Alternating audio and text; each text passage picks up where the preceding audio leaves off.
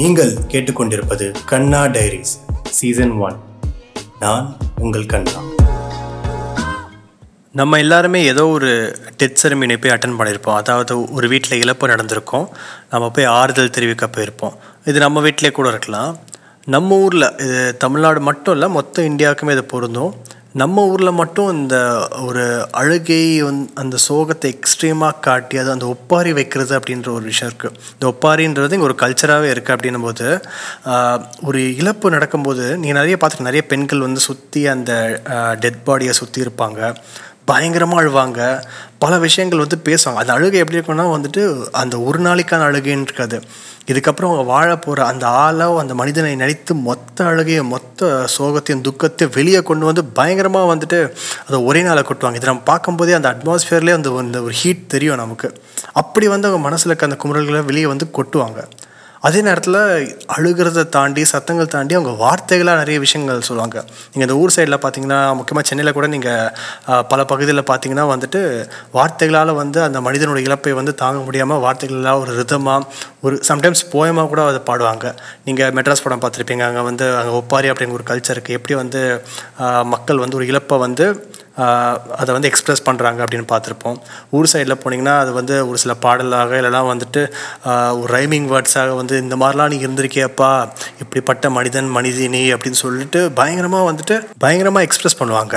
அந்த எமோஷன்ஸ்க்கு வந்து ஒரு அளவே இருக்காது மொத்தமாக கொட்டுவாங்க. இதை நீங்கள் நல்லா கவனிச்சுட்டு இதை பார்த்துட்டு அப்படியே நம்ம வெஸ்டர்ன் கண்ட்ரி ஆர்டிஸ்ட் நீங்கள் கவனிச்சு பாருங்கள் இந்த எமோஷன் அவங்க கிட்ட வந்துட்டு எந்த அளவுக்கு இருக்குது ஒரு டெத் செரமனின்னு வரும்போது எப்படி வந்து அவங்க எக்ஸ்பிரஸ் பண்ணாங்க பார்த்தீங்கன்னா அழுவாங்க. கொஞ்சம் அந்த ஒரு புலம்பல் இருக்கும். இல்லைனா அதிகபட்ச ப்ரேயரோட முடிச்சுப்பாங்க. அண்ட் அதுக்கப்புறம் அந்த அந்த ஒரு சோகம் தொடர்ந்து இருக்கும். ஆனால் நம்மளை மாதிரி எப்படியும் ஒப்பாரி வைக்காமல் இருக்காங்க எனக்கா நம்ம யோசிச்சிருக்கோமா? நம்ம பண்ணுற ஒரு ஸ்டைலில் ஏன் நம்ம அவங்க பண்ண மாட்டிருக்கோம்? இல்லை அவங்கள மாதிரி நம்ம ஏன் வந்துட்டு ரொம்ப சட்டிலாக வந்து நம்ம துக்கத்தை தெரிவிக்காமல் அழுது ஒப்பாரி வச்சு மனசு இருக்க மொத்த அந்த பாரத்தை வெளியே கொட்டுறது இந்த விஷயத்தை நம்ம எனக்கு கவனிச்சிருக்கோமா. அவங்க ஏன் அப்படி இருக்காங்க? நம்ம ஏன் இப்படி பண்ணுறோம் அப்படின்ட்டு. இதில் கூடுதலாக நம்ம தமிழ்நாட்டிலே நம்ம பார்த்தோம்னா அந்த ஒப்பாரி வச்சதுக்கு அப்புறம் கூட அதுக்கப்புறமே டக்குன்னு அவங்க வேலைகளை வந்து பார்க்க ஆரம்பிச்சிருவாங்க. அதாவது பயங்கரமாக அழுவாங்க. நம்ம அதை பார்க்கும்போது எப்படி தெரியும்னா இதில் தான் அங்கே மீட்டு வரவே முடியாதுன்னு நினைப்போம். ஆனால் அந்த ஒப்பாரி முடிச்சு அந்த டெட் பாடியை வந்து தூக்கி எரிக்கவோ இல்லை புதைக்கவோ கொண்டு போய் முடிச்சதுக்கு அப்புறம் அவங்க அழுகையெல்லாம் தொடச்சு டக்கு டக்குன்னு அவங்க வேலையை பார்க்க ஆரம்பிச்சிட்டாங்க அடுத்து போயிடுவாங்க அதனால அடுத்த நாள் துக்கமாக இருக்க மாட்டாங்க சோகமாக இருக்க மாட்டாங்க இல்லை அதுக்கப்புறம் நம்ம பார்ப்போம். அவங்க அப்பப்போ அதை நினச்சி அழுவாங்க புலம்புவாங்க எல்லாம் இருக்குது ஆனால் அந்த மூமெண்ட் நீங்கள் நல்லா கவனிச்சிங்கன்னா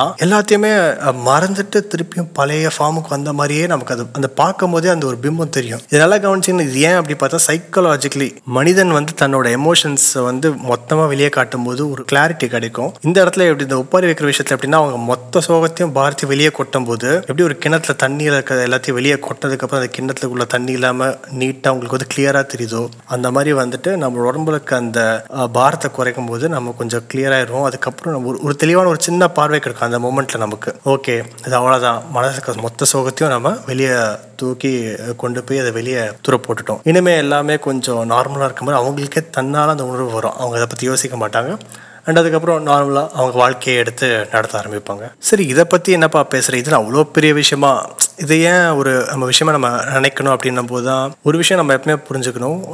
எமோஷன்ஸ் அதாவது உணர்ச்சிகள்ன்றது மனிதனுக்கு எல்லாருக்குமே வந்து ஒரு காமனான மனிதன் என்றால் வந்து உணர்வுகள் அப்படின்ற விஷயம் வந்து அடிப்படையானது. அது ஒரு எக்ஸ்ட்ரீமாக ஒரு நம்ம கலாச்சாரங்கள் இந்த இந்தியாவுக்குள்ளக்க பல கலாச்சாரங்கள் இருக்குது பல மொழிவழி இனங்கள் இருக்குது அப்படின்னும் போது அந்த கலாச்சாரங்கள் எப்படி இந்த ஒரு விஷயத்தில் வந்து ஒப்பாரி வைக்கிற இந்த விஷயத்த வந்துட்டு ரொம்ப எல்லாருமே வந்து அது- அந்த விஷயத்தில் கனெக்ட் ஆகிற மாதிரி இருக்குல்ல. இதில் வந்து எப்பவுமே ஒரு ஒரு மனிதன் எப்படி எக்ஸ்பிரஸ் பண்ணுறான் அப்படின்னு நம்ம பார்க்கும்போது கிளைமேட்டும் ஊரோட ஜாகிரஃபியும் என்றைக்குமே அதுவும் சேர்ந்து முடிவு செய்து என்னைக்கு என்னைக்குமே குளிர் பிரதேசத்தில் இருக்கிற நாடுகளில் வந்து அந்த எக்ஸ்பிரஸ் பண்ணுற அந்த ஒரு ஆட்டிடியூட் அதாவது எக்ஸ்பிரஸ் பண்ணுவாங்க ஆனால் அது எக்ஸ்ட்ரீமாக அதாவது ஒரு பயங்கரமாக ஒரு மெக்னானிசமாலாம் இருக்காது. அது ரொம்ப லைட்டாக சட்டிலாக இருக்கும். நம்ம ஊரில் வந்துட்டு அது வந்து ஒரு அறக்க பறக்க பயங்கர ஒரு உற்சாகத்தோட பெரிய லெவலில் அந்த எக்ஸ்பிரஷன் தெரியும். சிரிப்புனா கூட அப்படி சட்டிலாம் சிரிக்காது. நல்லா கலகலன்னு சிரிக்கிறதும் இருக்கு. அதே நேரத்தில் ஒரு அழுகிறதுனா கூட ரொம்ப இறங்கி ஆழ்ந்த சோகத்தில் போய் ஒரு அழுகை அதுவும் இருக்கு. இந்த மாதிரி ஒரு ரொம்ப ஒரு விஷயத்தை எக்ஸ்ட்ரீமாக பண்ணக்கூடிய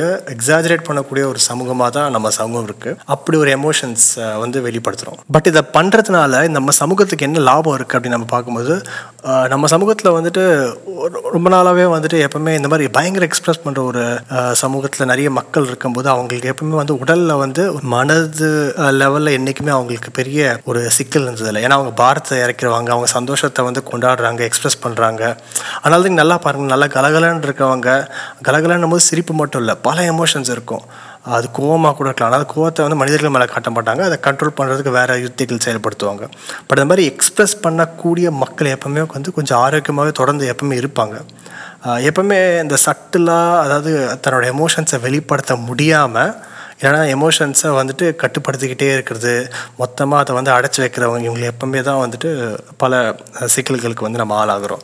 இது ஏன் நம்ம சொல்கிறோன்னா இந்த இன்றைக்கி நம்ம இருக்கிற இந்த டைம் இந்த சொசைட்டி இந்த ஜென்ரேஷன் நம்ம கவனிச்சோன்னா முக்கியமாக வந்து யங்ஸ்டர்ஸ் இளைஞர்கள் நம்ம பார்த்தோன்னா மென்டல் ப்ரெஷர் பயங்கரமாக இருக்குன்றோம். ஆகுனா டிப்ரெஷன்ற வார்த்தையை ரொம்ப அது கேஷுவலாக பயன்படுத்திட்டுருக்கோம் actually yes we are little you know sad in some ways அது இருக்குது பட் ஒரு விஷயம் நான் எப்பவுமே பாயிண்ட் பண்ணியிருக்கேன் we are not that much depress அப்படிலாம். அந்த வார்த்தையை வந்து அதிகமாக யூஸ் பண்ண வேணாம். ஒரு விளையாட்டு வார்த்தையும் இல்லை. அப்படின்னும் போது இதுக்கு காரணம் நம்ம ஏன் வந்து இவ்வளோ கொஞ்சம் சோகமாக இருக்கும்? இல்லைனா ஏன் வந்து ஏதோ ஒரு விதத்தில் ரொம்ப அப்சஸ்டாகவோ இல்லைனா ஒரு மாதிரி ஒரு கிளாரிட்டியே இல்லாமல் ரொம்ப ஒரு மனதுக்குள்ளே ஒரு பாரம் இருக்கிற மாதிரி ஃபீல் பண்ணுறோம் போது இன்றைக்கி நம்ம வாழ்கிற சூழல்னு ஒன்று இருக்குல்ல? நிறைய விஷயம் மல்டி டாஸ்க் பண்ணுறோம் போட்டியான ஒரு உலகம் நிறைய போட்டியில் இருக்கிறதுனால அந்த ஒரு ப்ரெஷர் தொடர்ந்து இருந்துகிட்டே இருக்குது. ஏதாவது வந்து போட்டி போட்டுக்கிட்டே இருக்கணும். எதையாவது போய் ஜெயிக்கணும் இல்லை எதையாவது போய் சண்டை போடணும் அப்படின்ற ஒரு மைண்ட் செட்லேயே தொடர்ந்து இருக்கும் இவ்வளோ வேலை பார்க்குற நாம இந்த ஓய்வு அப்படின்ற விஷயத்தில் ரொம்ப கம்மியாக வந்து நம்ம அதில் வந்து ஆர்வம் காட்டுறோம். ஓய்வுன்ற விஷயத்தையே வந்து ரொம்ப ஒரு லேசாக நம்ம எடுத்துகிட்டு இருக்கோம் அப்படின்னும்போது அதே நேரத்தில் ரெஸ்ட் எடுக்க வேண்டிய நேரத்தில் அதிகமாக ஃபோன் லேப்டாப் இதெல்லாம் யூஸ் பண்ணுறதுனால நம்ம தொடர்ந்து ஒரு என்கேஜ்மெண்ட்டில் இருக்கும். ஆனால் எனக்கென ஒரு மெயினான ரீசன் இன்னொன்று முக்கியமான ரீசன் நான் பார்க்குறேன்னா இவ்வளோ என்கேஜாக இருக்க நாம அதிகமாக எமோஷன் அதாவது உணர்வுகளை வெளிப்படுத்த மாட்டிருக்கோமோன்றது தான் எனக்கு இங்கே ஒரு பிரச்சனையாக இருக்குது ஏன் நம்ம பண்ண மாட்டிருக்கோம்? அப்படி இருந்த மக்கள் தானே. இன்றைக்கும் நம்ம வந்து பல ஊர் சைடு இல்லைன்னா பல இடங்களில் நீங்கள் போய் பார்த்தீங்கன்னா நிறைய பயங்கரமாக எமோஷன்ஸை வந்து உணர்வுகளை வெளிப்படுத்தக்கூடிய இடத்துல தான் இருக்கும். இருந்தாலும் இன்றைக்கி நிறைய இடத்துல வந்து அது கொஞ்சம் கொஞ்சமாக வந்து அந்த எமோஷன்ஸை வெளியே காட்டுறதே வந்துட்டு ஒரு பெரிய அது ஒரு டீலாகவே பார்க்கப்படுது. ஏன் அப்படின்ற ஒரு கேள்வி எழும்புதில்ல. ஏன்னா இன்னைக்கு பயங்கரமாக சந்தோஷமாக கலகலன்னு சிரிச்சிட்டு ஒரு எமோஷன்ஸ் மனித உணர்வுகளை பரிமாறுறது தான் வந்து ஒரு நல்ல சமு ஒரு சமுதாயத்துக்கு வந்து ஒரு ஆரோக்கியமான விஷயம் அப்படின்னா அப்போ அதை ஏன் நம்ம பண்ண மாட்டோம்? எங்கே அது மிஸ் ஆகுது அப்படின்னு பார்க்கும்போது தான் ஒரு சில விஷயங்கள் முக்கியமாக அது யங்ஸ்டர்ஸ்க்கும் நம்ம எல்லாருக்குமே இது பொருந்தும்னு நினைக்கிறேன்னா நம்ம ரொம்ப ப்ரீ ஆக்குபைடாக இருக்கோம் அப்படின்றது மட்டும்தான் தெரியுது. நம்ம அதிகமாகவே வந்துட்டு ஏதாவது ஒரு விஷயத்தை எங்கேஜ் பண்ணிகிட்டே இருக்கணும் போட்டி போட்டுக்கிட்டே இருக்கணும் அப்படின்னு தான் பார்க்குறமே தவிர சின்ன சின்ன அந்த ஒரு கலகலப்பு நம்ம ஒருத்தர்கிட்ட ஃப்ரெண்டு கிட்ட பேசும்போது கூட நம்ம நினச்சிட்டு அதை தான் வந்து அவங்ககிட்ட சொல்லணும்னு நினைப்போம். அவன் அதுக்கு ஒரு ரியாக்ஷன் கொடுப்பான் அந்த ரியாக்ஷன் என்ன எதிர்பார்க்காம நம்ம என்ன நினைக்கிறோமோ ஒரு போட்டி. அந்த போட்டியவே நம்ம மையமாக வச்சு தான் நம்ம மாற்றி மாற்றி வந்து இன்னைக்கு ஒரு உரையாடல் போயிட்டுருக்கு. அதை ஒட்டி தான் வந்துட்டு நம்ம அந்த எக்ஸ்பிரஷன் அப்படின்ற விஷயத்தை ஒரு கிரிஞ்சாக பார்த்துட்டு நான் நல்லா கவனிச்சு பாருங்கள் இன்றைக்கி நான் ஃப்ரெண்டு மச்சான் அந்த மாதிரி ஒரு நாலு பசங்க இல்லை ஒரு பால் பொண்ணுங்க பேசிகிட்டே இருக்காங்க வச்சுக்கோங்களேன். எல்லாருமே கலகலன்னு பேசிகிட்டு இருக்கும்போது ஒருத்தன் மட்டும் திடீர்னு வந்துட்டு மச்சான் இந்த இந்த மூமெண்ட் வந்து கண்டிப்பாக மிஸ் பண்ணவே முடியாதுடா. You are all great love யூடா அப்படின்னு ஒரு வார்த்தை சொன்னால் அதை நம்ம அப்படியே என்ஜாய் பண்ணாமல் டக்குனு நம்ம மட்ட வந்து ஒரு இதுவாக இருக்கும். அந்த மட்டத்தட்டது கூட நம்ம ஒரு கான்ஷியஸாக பண்ண மாட்டோம். ஆனால் அவனை வந்து ஏதோ ஒரு விதத்தில் இதுலடா இவன் எவ்வளோ ஃபீல் பண்ணுறான் ஃபீல் பண்ணுறதே ஒரு தப்பான விஷயம் மாதிரினே இவ்வளோ ஃபீல் பண்ணுறான் இவனே இவ்வளோ சீன் போடுறான்? இவனே இந்த மாதிரிலாம் உளறான் மச்சான் நம்மளாம் அப்படி இல்லைடா. நம்மளாம் வேற லெவல் அப்படின்னு சொல்லி சின்ன சின்ன எமோஷன்ஸை வந்து என்னமோ ஒரு அது ஒடுக்கப்பட வேண்டிய ஒரு விஷயமாகவும் நம்ம பார்த்துட்டு இருக்கோம். அது வந்து என்னமோ வந்துட்டு ஒரு வீக்னஸாக பார்த்துட்டு இருக்கோம். சின்ன லைட்டாக கண்ணில் கண்ணீர் வந்தால் அது ஒரு வீக்னஸ்ன்றோம் ஒரு கலகலன்னு ஜோக் ஜோக்காக பேசிகிட்டு இருக்கணும். நல்ல ஜோக்கு காமெடி அடிச்சுட்டே இருந்தால் தான் வந்து அவன் கெத்து. நம்மளை நம்ம கெத்துன்னு காட்டணும். நம்மளோட ஈகோ வந்து அதுக்கு தொடர்ந்து தீனி கொடுக்கறதுனால நம்ம இப்படியே நம்ம இருக்கணும்.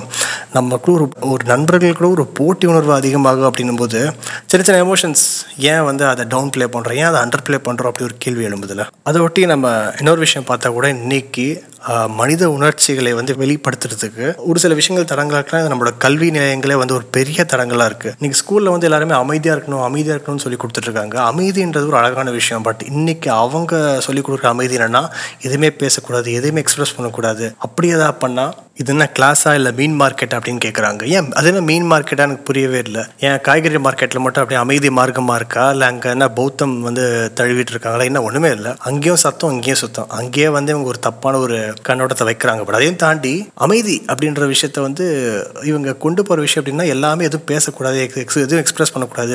ஒரு சின்ன முணுமுணுக்கு கலகலப்பு எது இருந்தால் கூட அது வந்து அது ஒரு ஆரோக்கியமான விஷயம் இல்லை அப்படின்ற மாதிரியே தொடர்ந்து ஒரு அத்தாரிட்டேரியனாகவே கல்வி நிலையங்களில் புஷ் பண்ணிகிட்டே இருக்காங்க. இல்லைனா ஃபிஷ் மார்க்கெட் ஏதாவது ஒரு கண்ட எக்ஸாம்பிளை சொல்லிட்டு நமக்குள்ளே இருக்க அந்த ஒரு நமக்குள்ளே இருக்க அந்த ஒரு உணர்வுகளை வந்து எக்ஸ்பிரஸ் பண்ணுறதுக்கு பல தடங்கள் வந்து ஏதோ ஒரு விதத்தில் இருந்துக்கிட்டே தான் இருக்குது ஸோ இதனால் வந்து சின்ன வயசுலேருந்தே நம்ம அப்படியே கற்பிக்கப்படும் போது போக போக போக வந்து நம்ம அவுட் ஸ்போக்கனாக இல்லாமல் நம்மளோட எமோஷன்ஸே வந்து காட்டுறது வந்து நமக்கு அது ஒரு கிரிஞ்சாவே தெரியற மாதிரி இன்னைக்கு இன்னைக்கு இது நம்ம ஜென்ரேஷன்லேருந்தே இருக்குது நைன்டிஸ் கிட்ட அதுக்கு முன்னாடி இருக்கவங்கலாம் வந்து இதே ஸ்கூலிங்லேருந்து நான் வந்திருப்போம்.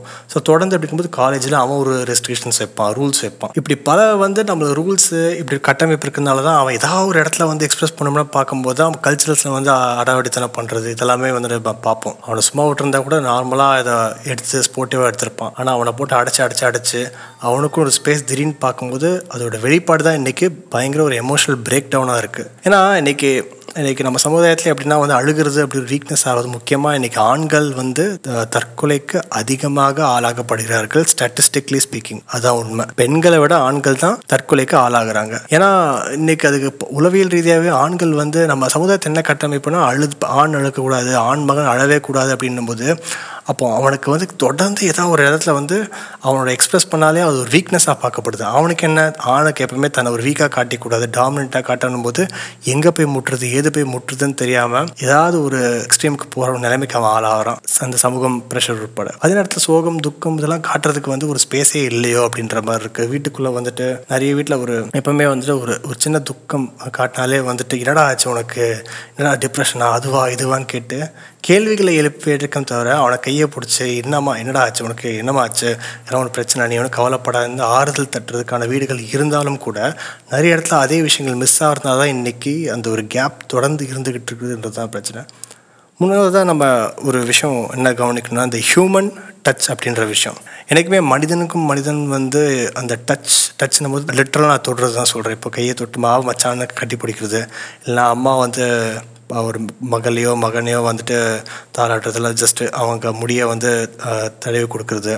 அப்பாக்கள் பொதுவாகவே வந்து கொஞ்சம் டிஸ்டண்ட்டாக இருப்பாங்கன்னா அதே அப்பாக்கள் என்றைக்குமே வந்துட்டு தன்னோட எமோஷன்ஸை ஒரு ஹியூமன் டச்சாக அதை கொடுக்கும்போது எங்கள் அப்பாலாம் வந்து என் கையை பிடிச்சிட்டு வாடா அப்படின்னு கூட்டு போகும்போது அது எனக்கு ரொம்ப புதுசாக இருக்கும். ஏன்னா அது பொதுவாக நடக்காத விஷயம். ஸோ இந்த ஹியூமன் டச்ன்ற விஷயத்துக்கு வந்து இன்றைக்கி நம்மளே அறியாமல் அதுக்கு மரியாதை கொடுக்காம இருக்கோமோ அதை அங்கீகரிக்காமல் இருக்குமோ அப்படின்றதா பிரச்சனையாக இருக்குது ஏன்னா கொஞ்சம் நல்லா பாருங்களேன். இன்றைக்கி நம்ம வீட்டிலே கூட வந்துட்டு பசங்க நம்ம பெண்கள் பசங்க நம்ம எல்லாருக்கு மேலே ஒரு சின்ன ஒரு தப்பு இருக்க தான் செய்யுது.